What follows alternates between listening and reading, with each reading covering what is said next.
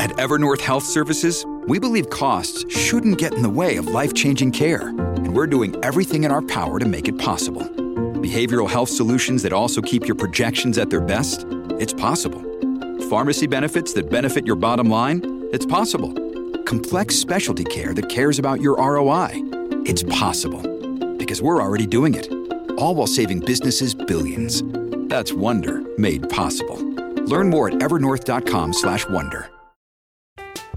I'm Alex Rodriguez. And I'm Jason Kelly. From Bloomberg, this is The Deal. Each week, you'll hear us in conversation with business icons. This show will explore deal making across sports, media, and entertainment. That is a harsh lesson in business. Sports is not And, as um, simple you know, I- as bringing a bunch of big names together. I didn't want to do another stomp you out speech. It opened up so many more doors. The show is called The, The deal. Deal. Listen to The Deal. Listen to The Deal on Spotify. With threats to our nation waiting around every corner, adaptability is more important than ever. When conditions change without notice, quick strategic thinking is crucial. And with obstacles consistently impending, determination is essential in overcoming them. It's this willingness, decisiveness, and resilience that sets Marines apart. With our fighting spirit, we don't just fight battles, we win them. Marines are the constant our nation counts on to fight the unknown. And through adaptable problem solving, we do just that. Learn more at marines.com.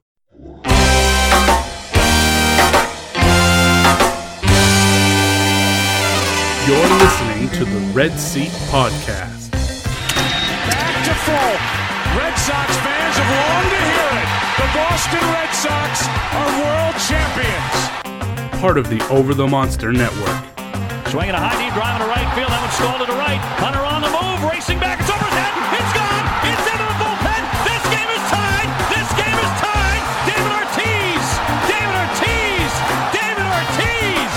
Presented by SB Nation. It hasn't happened at Fenway Park for 95 years. The Red Sox are world champions. Hosted by Jake Devereaux. Here comes a one-two pitch. Red Sox win the World Series. And featuring Keaton DeRocher.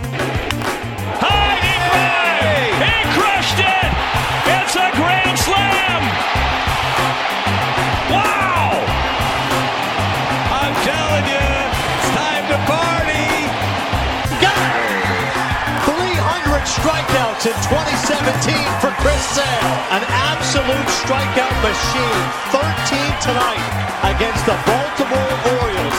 They're all loaded. High fly ball, deep into left center field. Way back it carries. That ball is gone. The Red Sox walk it off in style. That's how it's done. The X-Man strikes. Ball to deep left center field. Devers has hit it out. The rookie takes Chapman the other way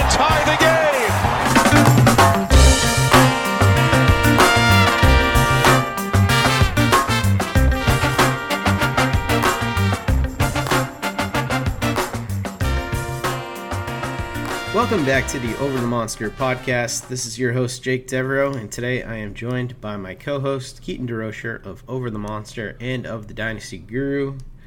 Uh, we are back for the first time in a couple weeks, and uh, the Red Sox have some news.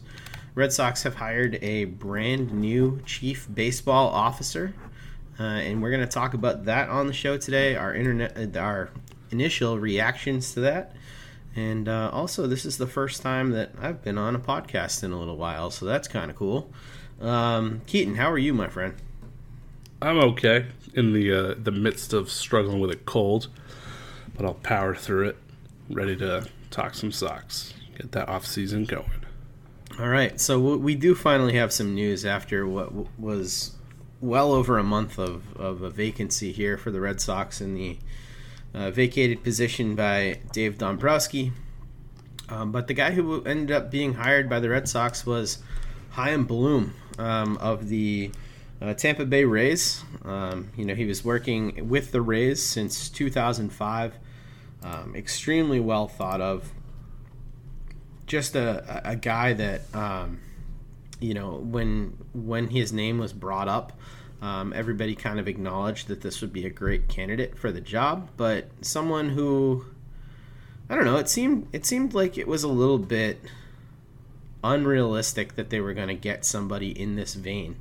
Um, the longer this search kind of went on, my impression of it was that the Red Sox were going to go with one of their internal options of Eddie Romero, Zach Scott, Brian O'Halloran, or Raquel Ferreira.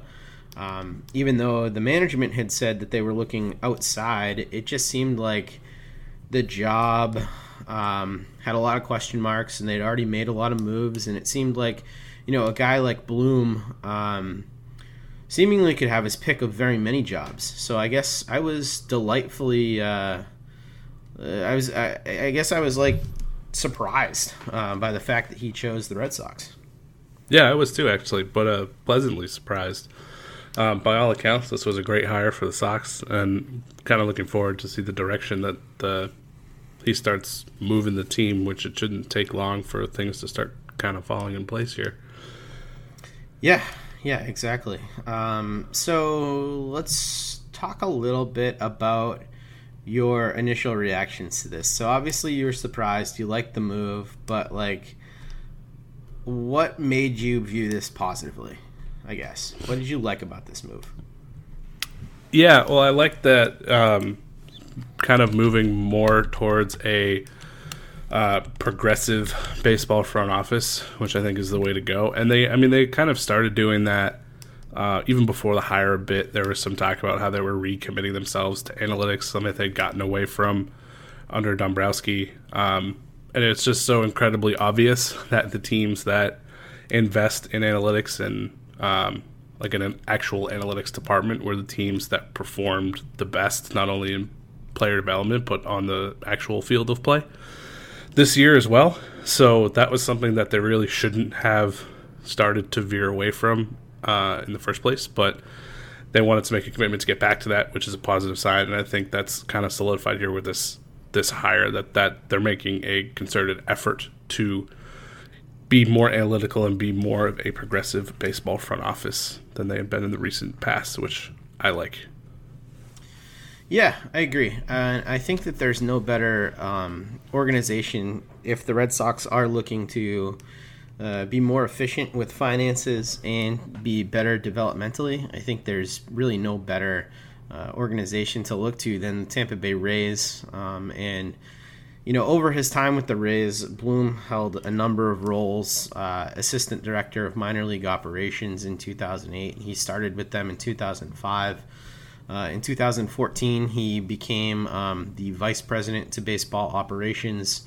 Um, and then, as recently as 2016, he was second in command behind president of baseball operations Matthew Silverman as senior vice president of baseball operations. So he's really had his hand in uh, a tremendous amount of what the Rays have been able to accomplish since 2005. And, you know, he uh, has been able to learn right alongside Andrew Friedman, who was there from 2003 to uh, what was that 2014. So I mean he um, he's been able to learn under some pretty talented guys as well.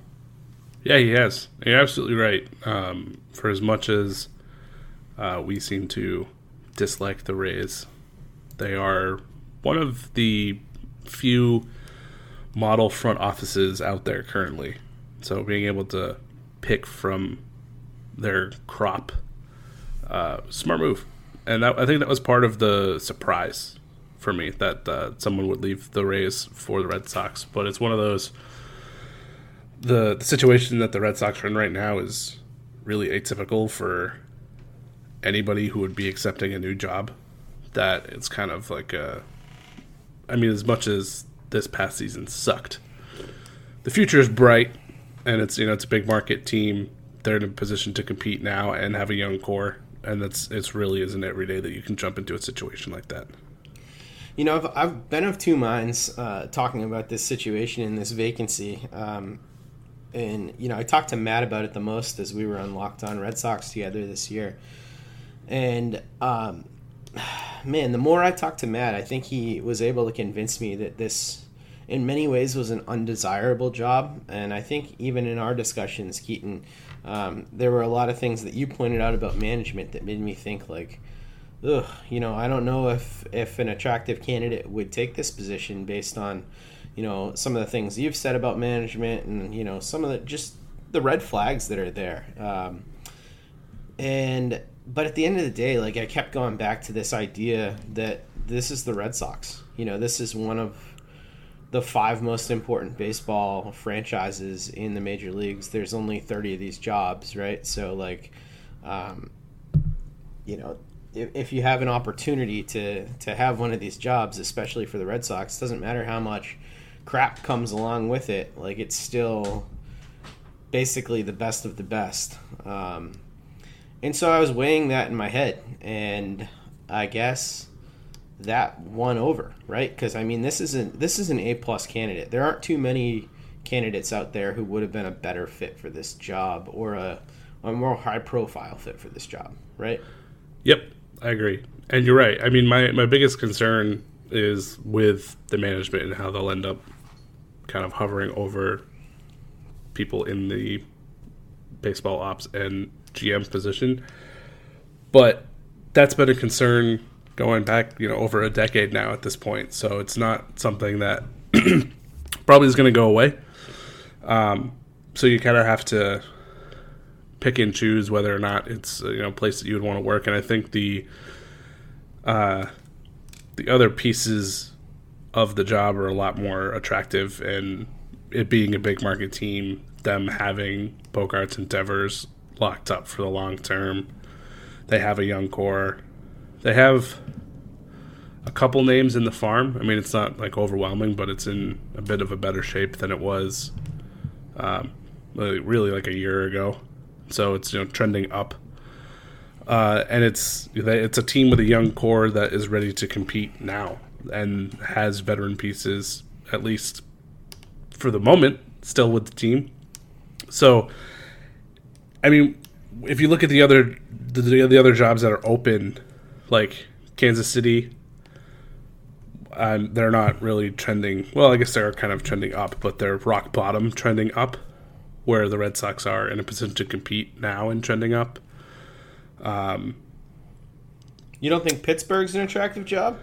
That was that was the other one I was trying to think of. No, I do not think that's an attractive job at all, and they seem to just keep stepping on their tail. Uh, that's that's not great. So I think I mean if Bloom felt like right now was the the time to make a move, uh, it's not like a situation like this would have come up again in the near future. So I think that piece probably outweighed the ending up having to deal with the Red Sox front office. And hey, Theo Epstein was able to do it and leave the Red Sox and be successful. Um, the two that have followed him, uh, not so much.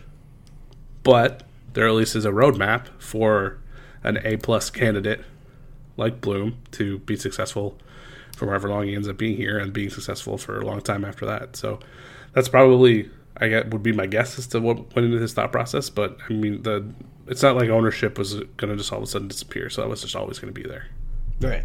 Yeah, ownership is ownership, and it's not necessarily a bad group. It's just a group that you have to manage, right? You have to be confident enough in what you do and have enough. Um, I don't know. I guess goodwill is is the way to put it. Like if you're yeah. always if you're always doing things in a way that pleases ownership in, in a way that is breeding success, I think you're going to be fine. Um, I think the the the things that have happened negatively were when teams had struggles or collapses, and sure, those things will happen.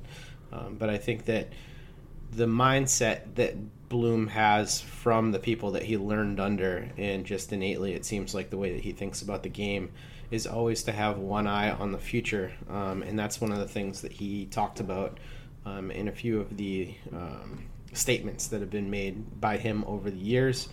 And I think the thing I'm most excited about here is just what's going to happen to Red Sox player development, and uh, specifically in the area of how the Red Sox develop pitching. I think the Red Sox have been doing a much better job in the last few years under Dombrowski. Um, getting away from this idea of that the Red Sox had to draft and develop pitchers with a certain body type and a certain arm slot and a certain height and you know all these different things that the Red Sox seem to require over time.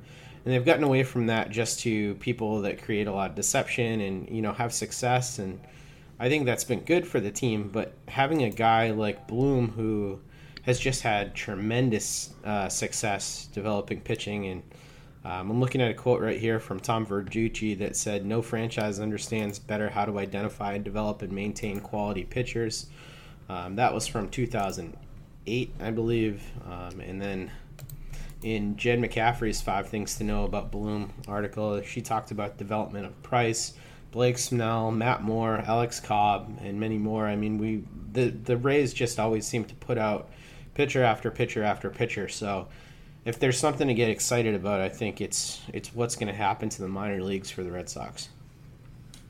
Yeah, I'm excited about it, and hopefully, uh, with the decisions looming, it won't take long for him to start putting his kind of stamp on the organization, and I really hope that means retaining Mookie Betts forever. Yeah, so I guess that's the the next logical spot for us to go to. Um, Bloom's going to have his hands full with decisions um, basically right away. The biggest shoe that has to drop, though, before anything can really be considered, before Bloom knows what he has to work with, is the JD Martinez decision whether or not he's going to opt out. And I know you had some thoughts on that situation, so let's start there. Yeah, I just kind of found it weird that nobody had talked to him yet. Um, you know, even with the vacancies within the organization, it still seemed like someone should reach out to him, like even maybe Cora. I don't know if they wanted someone that close to him, kind of reaching out to him about his where his head was at or not. But the only thing that's happened is Tom Werner is met with Scott Boras, uh, and it seemed like I don't even know what kind of meeting it was. It was just nothing's changed, and they haven't. Red Sox haven't made an attempt to restructure or actually reach out to Martinez himself. Um, so they're just sitting back on their hands waiting for some kind of decision to come. And it doesn't seem like they. The only thing that came out of the meeting is just that Henry um, or Tom Werner acknowledged that he met with Boras and that nothing's changed, which makes me wonder what the conversation was even about. Was it just like a, "Hey, are you you're you're out, you're in," and they're like, "Nope." Okay, cool and, and then that just kind of continued. So I think that's got to be the first step, right? Because Martinez is obviously going to be the first shoe to drop on what would or would not happen with Betts. So I would expect maybe by the end of the week we'll have heard something that Bloom has met with Martinez or talked to his folks or him, hopefully him directly. But um, the other quote was from uh, Henry, who said, "I don't know what they're thinking in regards to Martinez and Boras." So it seemed like whatever meeting they had or, was not all that effective. So that doesn't give me hope that.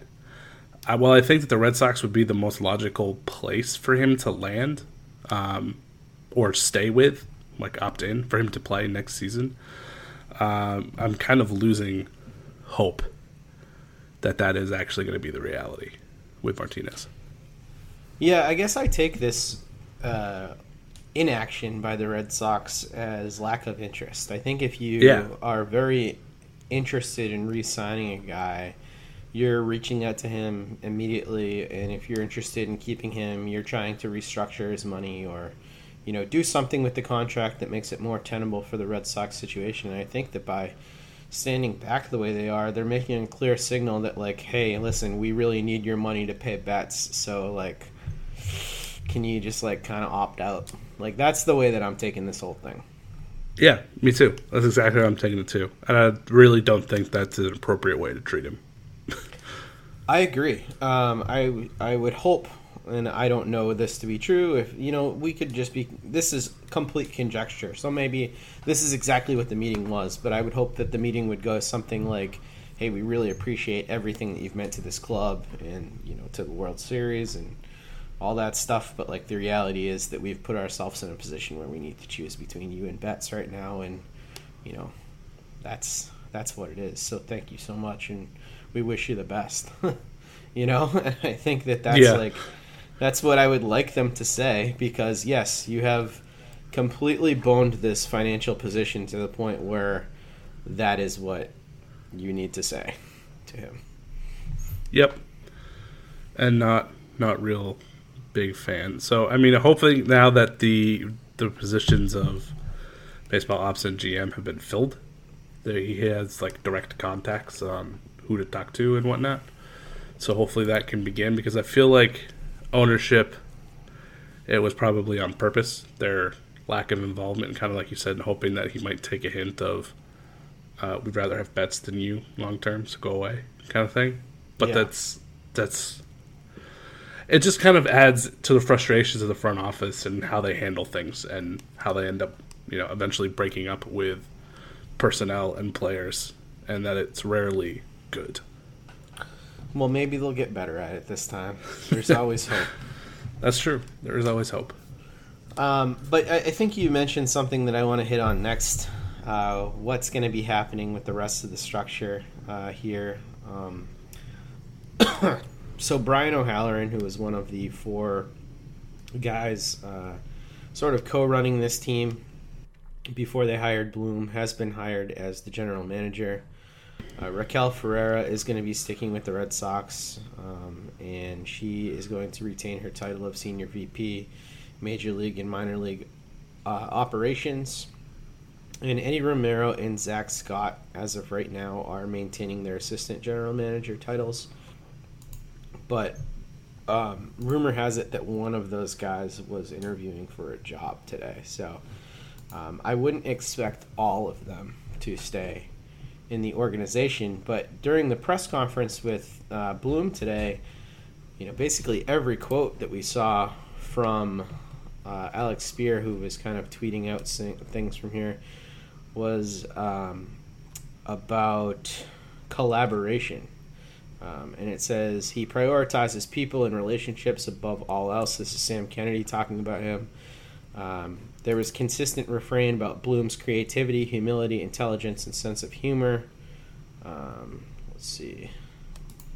I don't know. Basically, everything saying he loves to collaborate with people, and Bloom himself saying that this is going to be, you know, something where it's not just him being an authoritarian figure at the top, them kind of taking input from everybody else, and uh, yeah, it says soliciting lots of input. Bloom was identified as top candidate. Blah blah blah. You know all this, all this good mumbo jumbo. Yeah, which just seems like a, a big difference from the Dombrowski era, where kind of everything ran through Dombrowski. Um, but that is kind of more of like that old school baseball mentality. So I guess it's not all that surprising. Not that that's necessarily a bad thing. It's just when you're trying to overhaul the culture of an entire management group in front office, the the way that Bloom's going about it seems like a much more successful plan than what happened with Dombrowski. And uh, I guess eventually by the end, it just turned into a split front office where were the reports that Dombrowski was basically it was just him off by himself with La Russa by the end of it. That's not a great great way to go. No, no, it's in in by all accounts, you know, the rest of baseball ops was sort of miserable working with him by that point. point, and yeah, I think this approach is way more reminiscent of the Theo days too. And it says oh, yeah. right here that Henry, uh, who was it? Henry says Bloom's appeal was the collaborative approach rather than an autocratic one. Um, when when you look back at those Theo days, I mean, how many high up baseball ops guys did that whole era create uh, from that Theo sort of general manager tree. I mean, there's probably 13 or 14 guys around baseball at least who are either assistant GMs or higher who had some tie to the Theo days. Yeah. And I think uh, probably most notable would be uh, Mike Hazen, right? Who there's a lot of folks who are hoping we're going to get this job. Right. Yeah. You've got Hazen, you've got Hoyer, you've got Amiel Sawdaye, you've got like all these people all across baseball who have just been, you know, part of that and uh, in so many different roles. So I think this is this is probably going to be an overwhelmingly positive thing. But aside from that, I mean, he's going to deal with the Martinez and Betts issues. Those are the two big things. Uh, the Red Sox have made a couple small decisions that we should probably hit on real quick. Uh, Chris Owings was outrighted to the minors. Um, he becomes a free agent. Um, Josh Smith uh, was outrighted to the minors. Uh, Gorky Hernandez was outrighted. Um, Steven Wright was released. Um, so the Red Sox have a whole bunch of free agents. We've talked about some of these guys before, but Porcello, Holt, Moreland, Thornburg, Chacin, Wright, Owings, Pearson, Nunez are sort of the big names there. Yep, I don't think uh, you and I thought any of those folks would really be back. Uh, well, I guess you thought Gorky Hernandez for a bit, and then, then I switched. Yeah. so yes, glad I did. Yeah, nothing, nothing major yet. Nothing really surprising yet either which I guess is good news. And uh, maybe we can save our tears for another day. Yeah, and it's worth noting they have six open spots on the 40 man roster right now. Um, and, you know, a bunch of guys that we assume that they'll add, but we won't get too deep into the weeds of the 40 man. That's certainly for another day. Um, well, that's coming up. They only have like a month, right? Isn't it like the first week of December? They do. Um, but yeah, I mean, I guess we could do that real quick if you want to. Uh, uh no. on some guys. I think uh, on our next one we should because I okay. haven't. I mean, besides, uh, I think we've, we've mentioned Dahlbach uh, and or Dalbec and Dahlbach. Brian Dahlbach's yeah, coming back. Yeah, Dalbec and uh, who is it? Houck as the two obvious ones that would need and to be added. C.J. Chatham probably as well. Yeah, so I haven't really gone much further beyond uh, those guys. So if we uh, let's have a little bit, little little bit of prep time and hit that on the next one. But it is the uh, that protection deadline is rapidly approaching. We should also uh, just hit on this quickly, um, and this is still developing, so we don't have a tremendous amount of information about this, but. Um, Alex Speier was reporting just an hour ago, as we're recording this, that Dave Bush, the Red Sox minor league pitching coordinator of performance this year, is the clear frontrunner to be named Red Sox pitching coach. Um, and one of the other guys who was being talked about as sort of a frontrunner for this was somebody that one of our listeners mentioned, uh, Kason Sarois, who asked us one thoughts on Bloom and two, who do you think the pitching coach will be? Brian Price. Brian Price of the Reds who was uh, definitely a big candidate there. Um, but it does look like this is going to come from an internal candidate. Yeah, I kind of like that. be interested to see how that. I mean, I guess kind of finally shakes out, but. I, I think for that particular position, I like going inside rather than outside. I don't know what your thoughts on that are because I, I don't think we've actually talked about pitching coach on this podcast. Pitching coach is one that's been tough for me to talk about because I just I feel like there are endless candidates. Yeah, you know, it's not like there's just one. Um, I like the idea of Mickey Callaway, but also he could have been pretty burnt out from you know just being in New York as manager. Um, I do like what Brian Price has done with the Reds, so I thought that was a good candidate. But really, um, he did an incredible job with the Reds. He really did. I mean, did really coming job. into the season, I had that as. I mean, we talked about um, that pitching staff on Dynasty's Child in the beginning of the season, and I wanted absolutely nothing to do with it. I thought from top to bottom it was absolute trash, and it ended up being a top five pitching rotation in the major leagues. It's kind of just stupid the things he was able to do with that rotation this year. Yeah, one of us geniuses even predicted him to be a playoff team. yeah, that's right, you did. yeah, I, I guess uh, even his pitching genius couldn't get him there. Um, but yeah, no, he's he's done a tremendous job. But I guess I, I just don't have that many thoughts on this candidacy. I've been so focused on who was going to be the you know the person in charge of baseball ops that I haven't really put too much thought into pitching coach and you know, I felt like it was kind of pissing in the wind trying to guess who's going to be uh, the one who's going to make it out of, of this whole smattering of people who could take this job and probably do a good job with it. I didn't even think that, um, uh, what's his name, the former pitching coach who I'm blanking on right now. Uh, LeVangie, yes, LeVangie. I mean, I, I kind of wanted him back for a year. Uh, I get why they moved on, but you know, I, I didn't have any huge issues with him. I, obviously, the pitching was great Yep. in 2018 and then really bad in 2019. So I don't know. I kind of thought that he deserved one more year, but I totally get why they want to move in a different direction, especially uh, as reports came out that he just wasn't as open to analytics as um, as I think the Red Sox want him to be, and I think that clearly we're seeing the team shift in a more analytic direction. Does that make you more frustrated how they handled Dombrowski then? Because they they weren't hesitant to uh, part with LeVangie, who they didn't think was a right fit for what they wanted to do, but they did let Dombrowski go a year longer. I mean, I mean, we talked about it last time that um, just the optics of firing your GM after winning a World Series are not great, but uh, at the same time, if you want to take the team in a completely opposite direction, you kind of just don't let them torpedo your vision. Right. And so it didn't seem that they had a problem cutting ties with LeVangie, and maybe they had learned from how they handled Dombrowski, and they didn't want to see that happen again. But does that make you more frustrated for how they handled Dombrowski? Uh, yeah, in a way. In a way, it does. Yeah. Um, I I guess I don't know. Maybe part of me thinks with this Dombrowski thing that they their best case scenario um, was even a little bit different than what happened. I think we all admit that Dave Dombrowski came in and did his job and won the World Series and did exactly what he was supposed to do. But I do think that when he was brought in, that there was more of a show made about how Dave Dombrowski was leaving the whole baseball ops department alone and that he was going to work more collaboratively with them and it wouldn't just be like this old school approach. But I think we found out pretty quickly that within about a year after that honeymoon period that it shifted to being strictly the Dombrowski show and that analytics were going to be second tier. Yeah. I mean, do you do you feel that way about the the whole situation, or do you think that you know they were able to maintain more of a balance? I I don't I do not think that they were.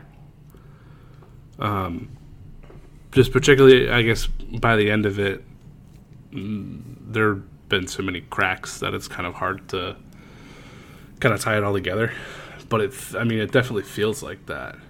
Like it just wasn't able to. There was just too much of a chasm between the two, his Dombrowski's rule of law and just the the analytics piece and it, it kind of it's shocking, right? When so I don't know if you've read um, the MVP machine. I have not.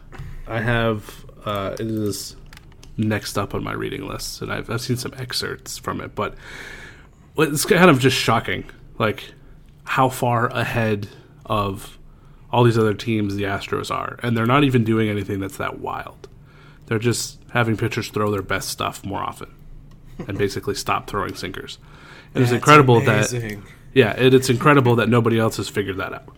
Yeah. And if you're kind of resistant to that information and you're trying to, you know, help guys develop based off of, well, it's, you know, it's fastball, fastball, curveball. That's kind of how you get a guy out. But if neither of those pitches are your best pitcher, or neither of those pitches are your best pitch, then why would you throw them? Kind of deal. It just, I don't, it's, it's obviously harder than it sounds, but when it's boiled down to um, just kind of those headlines of throw your best stuff and don't throw sinkers, and you see the Astros having this kind of success that they're having, it's just baffling that nobody else is picking up on it.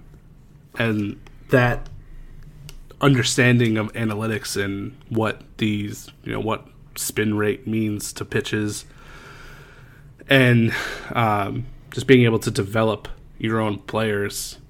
I mean, if they're if they're not willing to really kind of see that as the way that baseball is going in the future of baseball, then yeah, I'm not surprised that there's there's a gap and there started to be kind of those canyons between the analytics folks and the this is how we've always done it folks. Yeah, and you know we have seen that gap be bigger and smaller at different times over the last 20 years, and I do think that you're right that this is probably one of those times where that gap's gotten a little bit wider in the last few years than it had been maybe over the last 10 before it. And you remember, like in the beginning of Theo's reign, the Red Sox were one of the more analytical teams in baseball. It's completely shifted to the point now where they're actually one of the least analytical teams in baseball, and the frustrations on the field kind of show that. So yeah. I, I'm looking forward to keep dropping this stupid fucking Allen wrench that I've been playing with. So I'm going to stop playing with it. Um, it's been incredibly frustrating just to see that play out on the field. So I I would like the Red Sox to get back to being one of the trendsetters in the league and not fall so far behind because it's kind of like the Red Sox, like you said, that like this is one of the premier franchises in the league. They should not be one of those teams that's falling behind, and they are. Yeah, I agree, and especially when their competition in the Yankees and the Twins and the Astros are uh, able to keep up in that department, if not make advances in that department, um, while investing significant capital. And I think that that's exactly what Bloom gives them the chance to do here. Yep, I agree. Um, let's get to some listener questions. We got a few. Um, the first one we have is from our friend Shelly Verstrate and she says, Thoughts on Tyler Clippard and Will Harris as bullpen additions this offseason? They're both a bit on the older side, but have performed well. I've been really clamoring for Will Harris. Uh, he's been you have my been. guy uh, for for a while now. So I love the idea of Will Harris. Uh, he's 35 years old. He will be pitching in his age 35 season next year. Um, and he's been great for the Astros for the last really five years that he's been there. Um, I don't know if he would want to move or if the Astros would let him move. Um, but I mean, I I love the idea of adding a righty like that. He's just proven again in the postseason he can get guys out in huge spots and so reliable. Um, I'm less excited about Clippard though, whose underlying numbers have not been that good, despite his success. I was gonna say he actually had a pretty darn good year this year, which was really the first time since 2015, 2014. This last yeah, that, year with the Nationals that he's put up numbers like this. That uh BABIP though, 204. I don't know. That's that is uh, pretty low. It's pretty low, and his 82% strand rate. I mean, I guess he's done strand rates close to that before in the past, but um, I guess I have such bad memories of Clippard from the Nationals where he just fell apart in huge situations that I just do not want anything to do with him. But he did have a good year with the Indians. What do you think about Clippard? I mean, he'd be an upgrade over about half the bullpen that they have now. Yeah, I mean it's hard to argue against that. so I mean, if you, if you're not using him as a closer, sure, I'm all for it. Because I think, I mean, you're you want Will Harris as a closer, and probably the reality as we go into the season with Brandon Workman as a closer, who I would want him to be to close like over Clippard. And so, if you're using Clippard as like the one of the, like the seventh, eighth inning guys to get you to Workman, yeah, I'm, I'm all for that. I'm fine with that. I actually don't want Harris as the closer. I just want him to be the bridge. I think he's dangerous in that role. I like Workman in that role, honestly. Oh, so in your your roster projection where you had Harris, you still had Workman as a closer? Yeah. Interesting. Okay. Yeah. I I just think uh, Workman has the cojones for that role. Totally. I, yeah, I mean, I think I'd probably agree with that for the uh, excuse me for the most part. That's probably though where they'll save money is on bullpen. I don't. I guess I'm I'm coming around to I don't think they're going to make a a major move for the bullpen because I think they feel comfortable with Workman, and you, you're kind of coming around or getting me to come around. I would like like a Will Smith and then have Workman be the eighth inning guy, but I don't think that's a place that they can save like 10 to 15 million dollars by not having one of those signings and rolling with uh, you know, essentially the bullpen that they have now, with expecting some guys to take some steps forward, like Hernandez to not walk as many next year. Probably will still have walk issues because I think his walk for now is like four. So, uh, but it just going down in general would be a win for him. So, I think they're banking on things like that. I do really like where Shelley's head is at, though, with um, you know going after some of these guys who are in their mid to late 30s who are going to cost you less years and less money, um, similar to what the Washington Nationals did this year with you know Daniel Hudson and Sean Doolittle and you know Fernando Rodney and you know guys who are up there in age um, who are still effective. Do like that. Yeah. Um, all right, next question from Zach, and he says, "What is Bloom's first move?" Hey, it's Kaley Cuoco for Priceline. Ready to go to your happy place for a happy price? Well, why didn't you say so? Just download the Priceline app right now and save up to 60% on hotels. So, whether it's Cousin Kevin's Kazoo concert in Kansas City, go Kevin, or Becky's Bachelorette Bash in Bermuda, you never have to miss a trip ever again. So, download the Priceline app today. Your savings are waiting. Go to your happy place for a happy price. Go to your happy price, Priceline. I'm Alex Rodriguez. And I'm Jason Kelly. From Bloomberg, this is The Deal. Each week, you'll hear us in conversation with business icons. This show will explore deal making across sports, media, and entertainment. That is a harsh lesson in business. Sports is not as simple as bringing a bunch of big names together. I didn't want to do another stomp you out speech. It opened up so many more doors. The show is called The, The Deal. Listen to The Deal. Listen to The Deal on Spotify. Um, boy. Well, I mean, I feel like it has to be JD related. Um, I would ask where the bathroom is because you do not want to like not know where the bathroom is. you don't think he has one of those fancy offices that has its own, I mean, even if he does, he needs to know like where, the, light secret is. button in the bookcase is to open it? yeah, like all those those different things. You don't want the you don't want a secret bathroom that you have to share with guests. You know, you want it to be your own private sanctuary.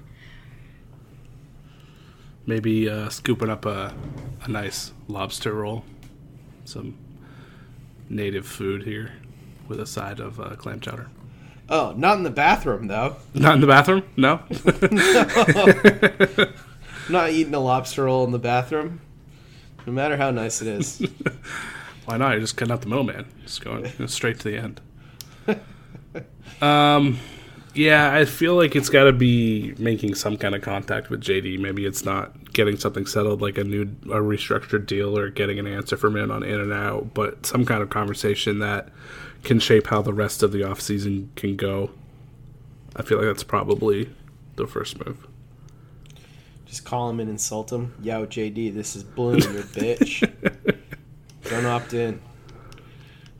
Um, uh, yeah, that would probably get him to opt out. So, or maybe Probably would. Maybe he'd just do the opposite and be a thorn in Bloom's side for his entire tenure here. Threatened to trade him to San Francisco. Uh, you think JD's power would play in San Fran? I do. I, his power and hit tool will play anywhere. Yes, he is a monster. I think he is one of the few righties that could probably poke one into McCovey Cove. Harper did it. He's a lefty. Oh, yeah. He is a lefty. My B.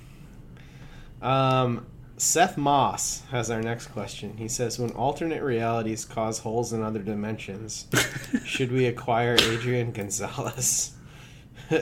Oh God, no. Um, I'm over him. Did we get 2011 Adrian Gonzalez? Even so, man, was good. He was, but uh, I really just hated hearing him talk. He was a very passive man. Yeah.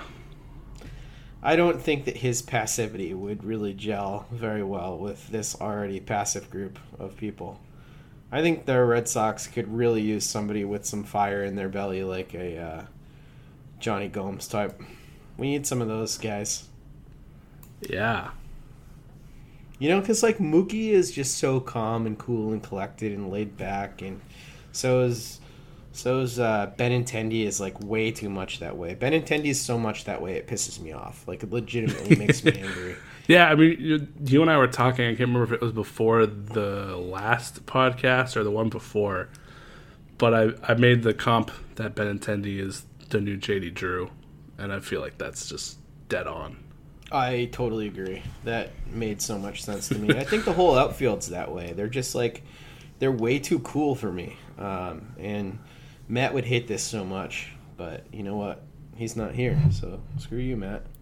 Yeah, get your own podcast, Matt. Um, yeah, but seriously, don't want Adrian Gonzalez. Um, Dave Lantham has our last question, and he says, "How long should we cry when they inevitably trade Mookie?" Boy, um,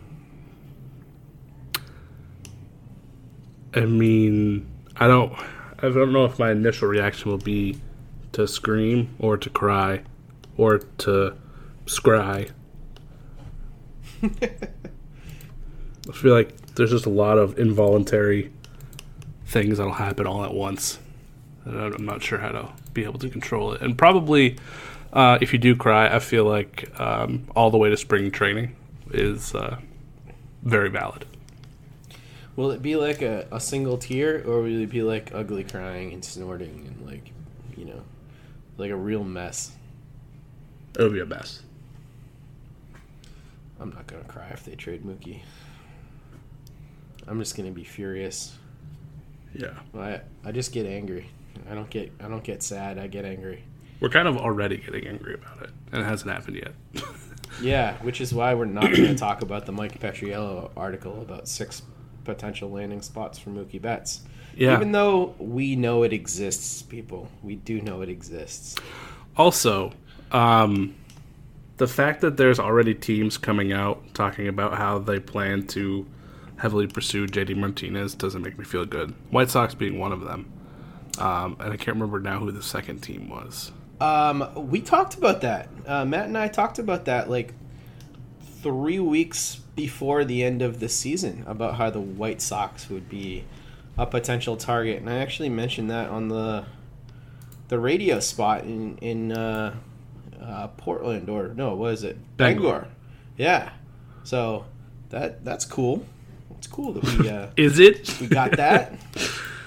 Uh, yeah, so it was within the last week. There's two teams that have come out and been like, we plan on going all in on Mr. JD Martinez, and the White Sox was one of them. And now I can't remember who the second team was. Oh, it was the, it was the goddamn Yankees. The Yankees So- aren't going after JD. That's so yeah, how much of that is just a smokescreen to fuck with the Red Sox? Um, probably more, but Chicago is legit. Yeah, Chicago is very legit, but come on, Yankees. Like, get out of my face. You need pitching. Yeah, And also, that stupid Giancarlo Stanton contract makes me so happy. Well, I mean, as long as he keeps missing like 130 games a year. Yeah, I mean, I don't see that getting better with age. So, No, I don't think so either.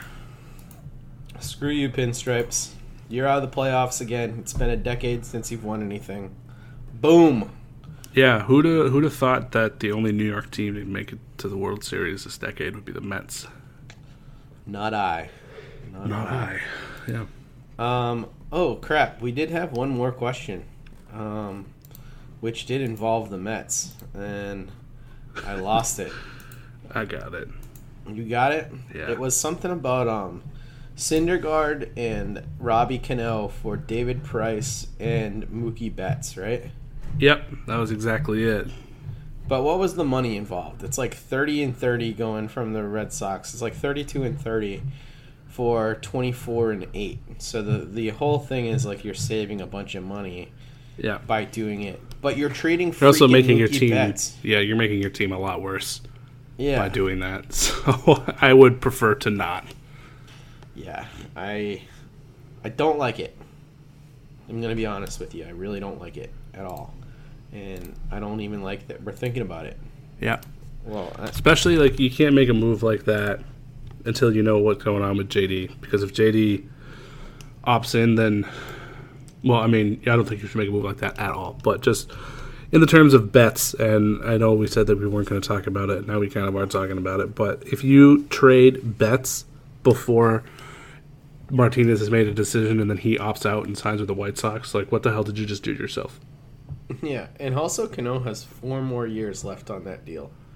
Yeah, I think at this point David Price gets out of his deal before Cano does, so I, I'd prefer to keep David Price than have Robinson Cano.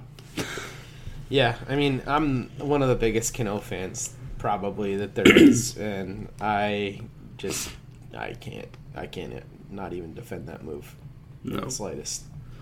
Do love his swing though. Oh, what a swing! All right, well, I think that wraps our show. Do you have any closing thoughts before we get out of here, Keaton?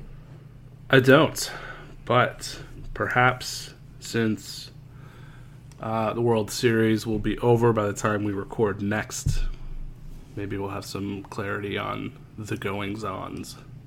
Yes, and hopefully the uh, the Washington Nationals will continue their trend of only winning games on the road and will win the World Series in seven games. Yeah, that would be great because that was my prediction all the way back at the beginning of spring training when we did our our, our uh, 2019 outlook. I had Nationals over Houston.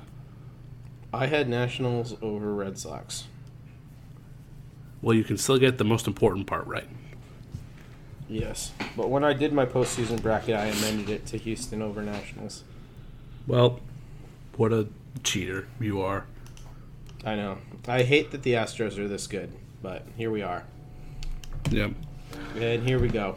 Thank you for listening, and uh, we'll be with you in a future podcast, probably in a couple weeks. But if something breaks before then, we'll be with you sooner. Bye now.